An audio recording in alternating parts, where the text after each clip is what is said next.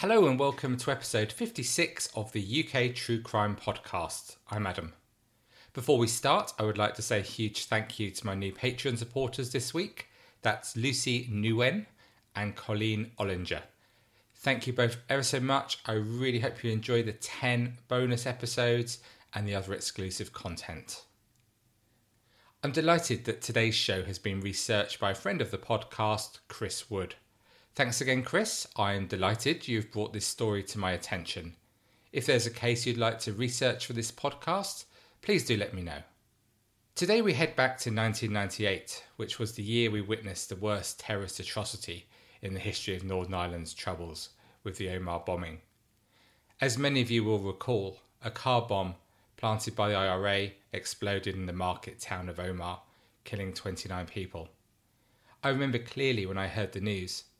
It was a brilliantly sunny August day, and I was on the boat on the Norfolk Broads relaxing in the beautiful sunshine.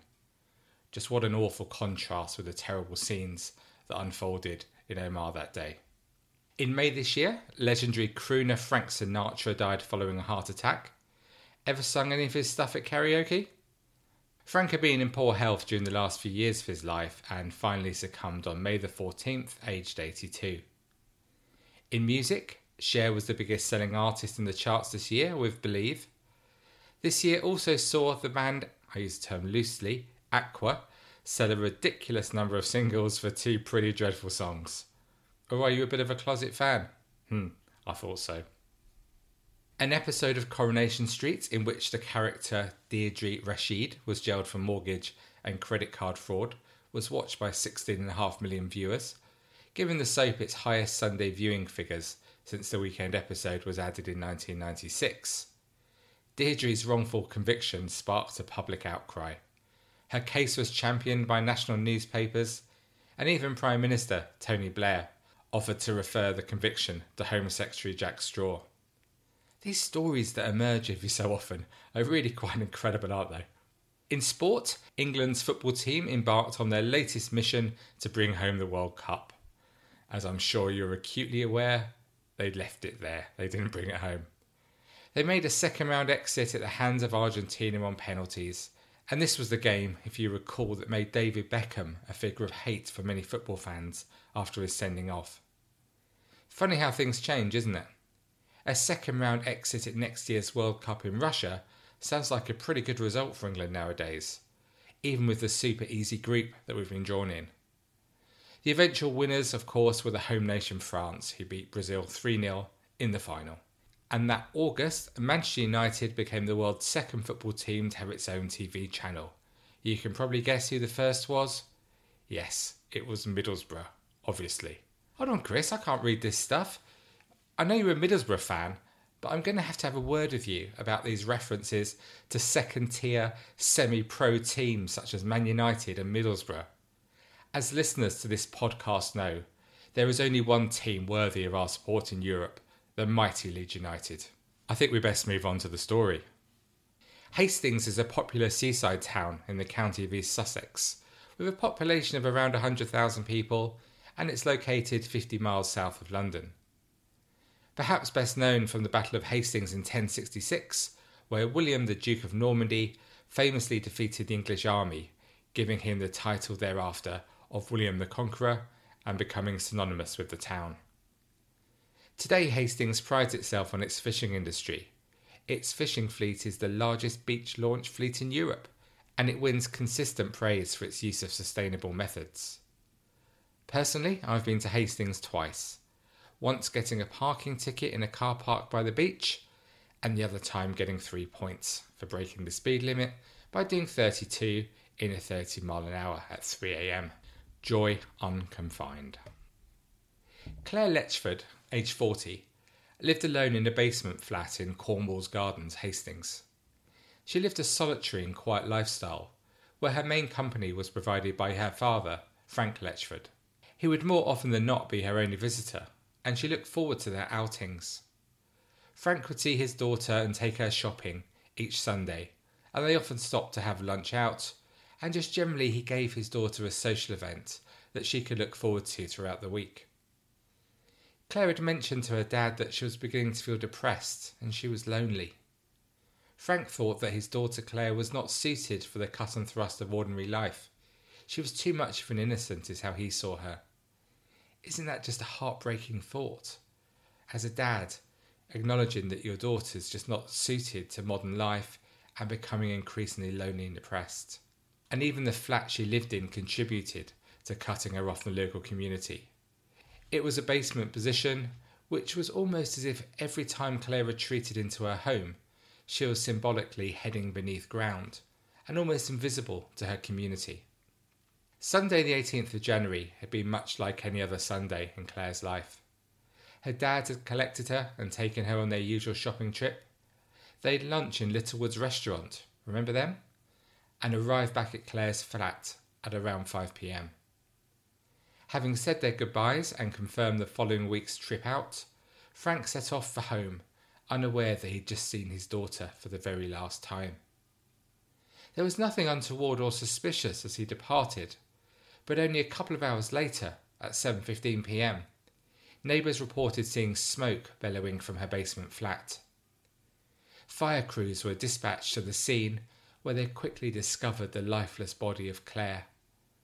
She was found lying on her back, badly burned, and with a pair of shoelaces tied around her neck and a cushion cover placed over her head.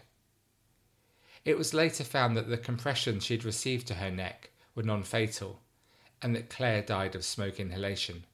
Detectives were baffled. They were bewildered why anyone would want to murder Claire. What possible motive could there have been for the killing? We've often spoken on this podcast about the sheer devastation that a community endures following a brutal event like this.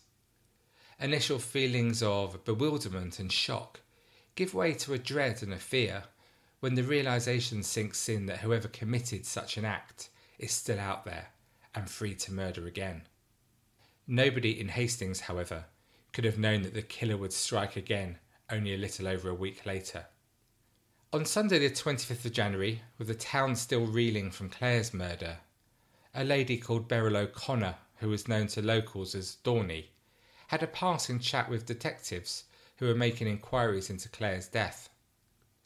As Dorney expressed her sadness and grief that a young lady had been so cruelly taken from the world, she returned home to the top floor flat she lived at in Clifton Court, which was barely a hundred yards from where Claire Letchford had lived. The following morning, Monday the 26th of January, Dorney was concerned over a damp patch which appeared on the carpet near the entrance to her flat. It was as though someone had poured liquid through the letterbox.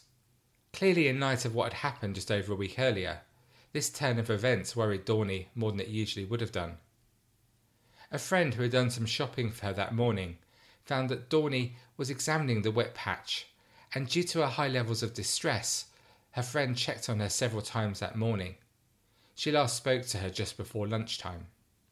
At 2:30 p.m. that afternoon, detectives were continuing with their inquiries into the murder of Claire, trying to look for any evidence and information that may help them in the search for the killer by conducting door-to-door inquiries nearby.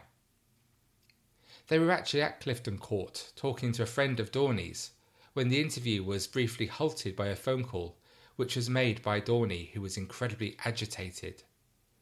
She sounded harassed and worried and gave the impression that she wanted to get out of the flat.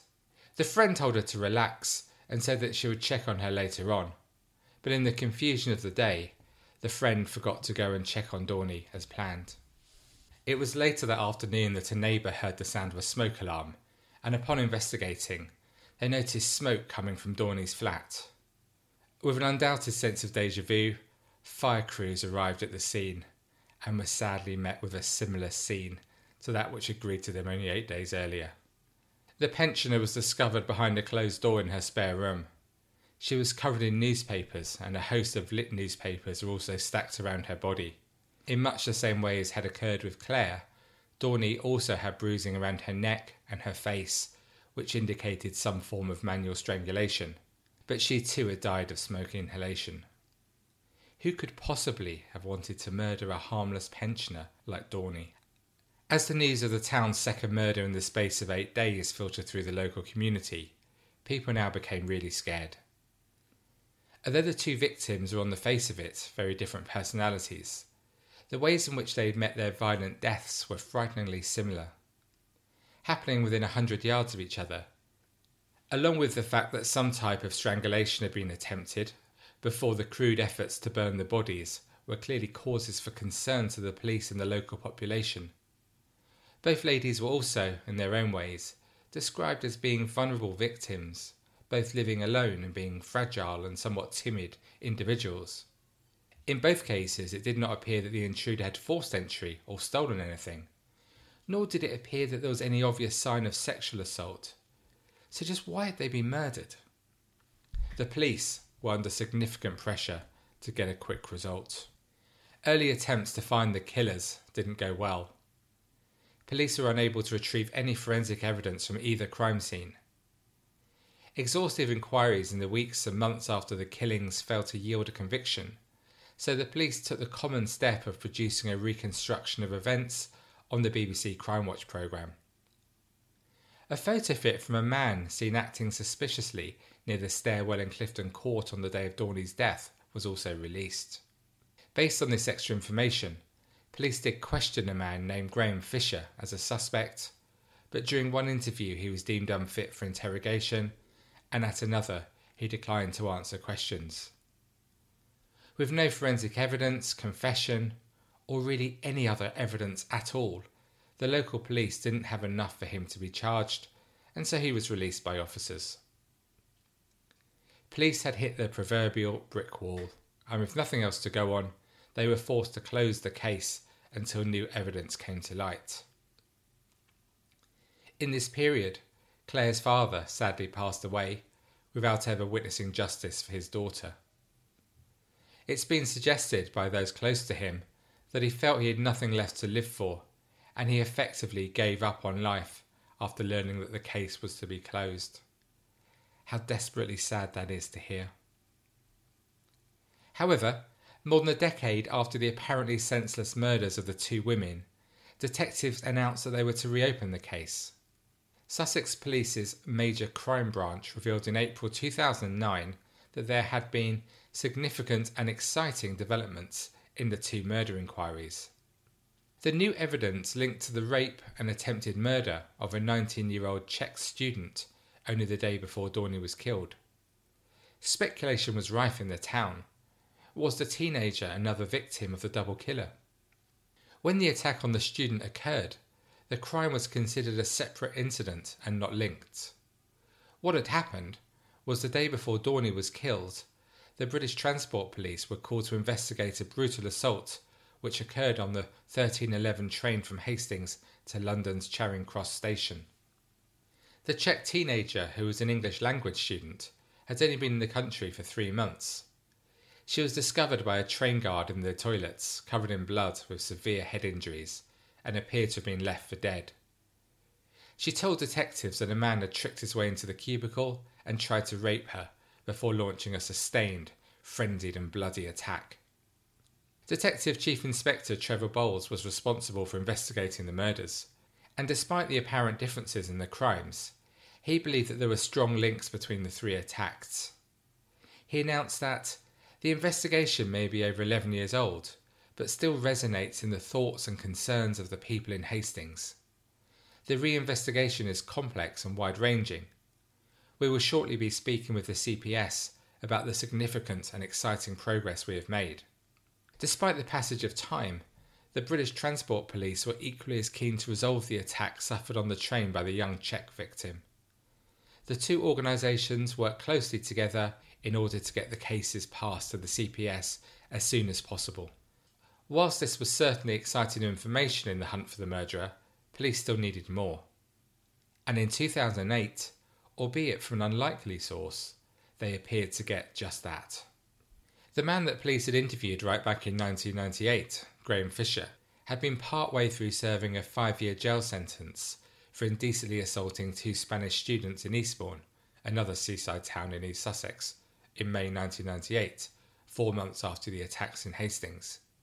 While serving his jail term, Fisher was transferred to Broadmoor High Security Hospital under the Mental Health Act, following concerns that he was a grave and immediate danger if released into the community, to both himself and others. It was here that Fisher apparently developed a sense of regret about his previous actions and confessed to officials within the hospital that it was he who had killed both Claire and Dorney back in 1998. Fisher told a doctor he felt it necessary to confess to his crimes because it was so hard to live with it in my head. But Fisher's confessions did not end here. He also admitted to having cut a piece of flesh from Claire Letchford's arm and eating it after he killed her. Such sadistic depravity seems completely macabre and unfathomable, yet more awful details would emerge as the case appeared for a hearing at Lewes Crown Court in September 2010. Prosecutor Richard Barton read out Fisher's confession to the court before laying out exactly why the prosecution believed that Fisher had carried out his attacks. It was claimed that both women were lonely former neighbours of Fisher from some years previously, and that he targeted lonely women in a perverse bid to satisfy what his psychiatrist described as a sexually sadistic aspect of his personality, and that much of his rage had stemmed from an unhappy childhood. Further aspects of this sadistic side were further considered. When Fisher admitted that he gained a thrill from seeing his victim frightened, he said, She looked really scared, but this just turned me on even more. The court also heard how Fisher could be conniving. For the attempted murder and rape of the Czech student on the train, it was claimed that he tricked his way into the toilet after seeing her walk in before he launched his violent attack. The horrific nature of her ordeal was laid bare. As a result of being strangled, she suffered a stroke and was left in a coma for three days. Her injuries have left a profound impact on her even to this day. In a victim impact statement read out in court, she said that although she's now married back in the Czech Republic, she had to learn how to speak and how to walk again and to think that she was the lucky one. So, just how had Graham Fisher come to be in Hastings and be able to wreak the havoc that he did in January of 1998? Prosecutor Barton helped shed some light on this, as he explained that during Fisher's confession of the double murder, he'd also admitted that he'd raped another woman in her home in Bromley, southeast London, where Fisher was originally from, in 1991. After forcing his way into her home, he raped her in her hallway and in her living room. A day or two afterwards, Fisher returned to the property for a second time and found the woman who was vulnerable sleeping in the hallway. He stripped himself, grabbed her across the mouth to stop her screaming, and attacked her again, saying later that it was a strong surge of anger that made him do it. The woman had apparently confided in relatives about what had happened to her but sadly nobody reported the incident to police. After these rapes, Fisher moved to the Isle of Wight, where he received a two year prison sentence for assault and false imprisonment. This happened after he tied up his ex partner and tried to strangle her, as well as burning her son on his genitals. After being freed from prison in 1995, he moved to Kent, and he lived an itinerant lifestyle around Maidstone and Gravesend, before moving to Hastings where the killings took place. At the inquest into the two deaths, the East Sussex coroner recorded verdicts of unlawful killing. He went on to say that Claire and Dorney were vulnerable victims of despicable and needless crimes. Graham Fisher admitted the manslaughter of Claire Letchford and Beryl O'Connor in Hastings on the grounds of diminished responsibility. Judge Justice Keith said it had been to Fisher's credit that whilst at Broadmoor he had tried to get these terrible crimes off his chest, and that he was concerned that he was too much of a danger at that time to be transferred from Broadmoor to a less secure hospital. Justice Keith announced that Fisher's detention in hospital would be subject to progress of his treatment, but added it could be decades before Fisher was eventually released back into the community, if at all. Interestingly, the judge added that Fisher in comparison to the average man, was far less equipped to exercise willpower to control his abnormal sexual aggressive urges. In mitigation, Fisher's defence counsel, Jeremy Dein QC, claimed that experts have found that his difficult childhood could account for his actions. He asserted that, All of the experts observed that his experiences as a child and into his teenage years blurred his sexual boundaries and rendered him incapable of controlling himself where his sexual conduct was concerned, and made him very disturbed in terms of his approach to such situations. What do you make of this for a defence? It's an off cited claim, isn't it? That an individual's actions are prompted via things that have happened during their childhood. Of course, it's equally common to say that there are a lot of people who have horrendous upbringings and do not go on to commit such horrendous crimes. Detective Chief Inspector Trevor Bowles reiterated after the hearing that the investigation had been a lengthy and complex one.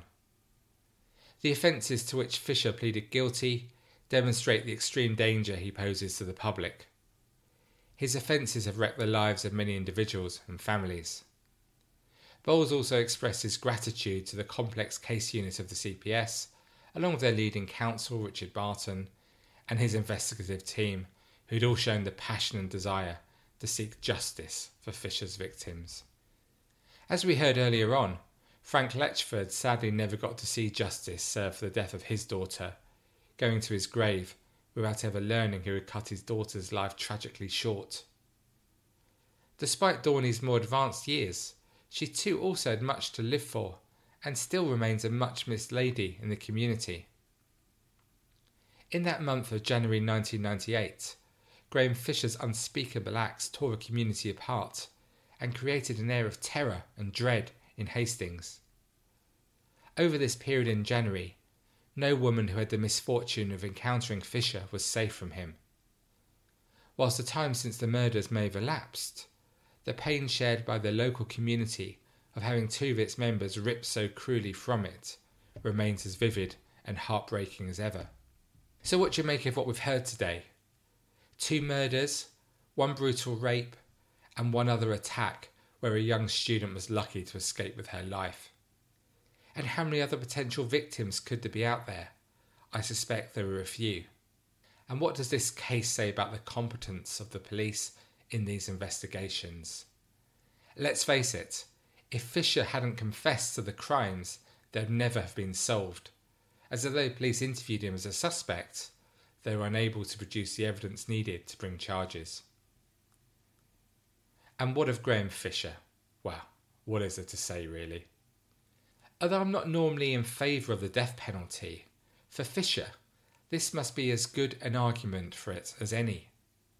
No Home Secretary could ever release him from custody, as he'd always pose a risk, so why should UK taxpayers continue to pay for his care in prison?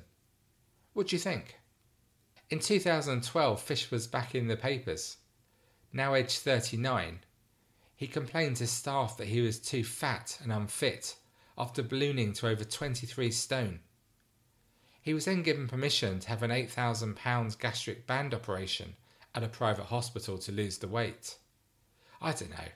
I hate to sound like the worst sort of Daily Mail reader, but do you wonder how on earth he managed to get that size?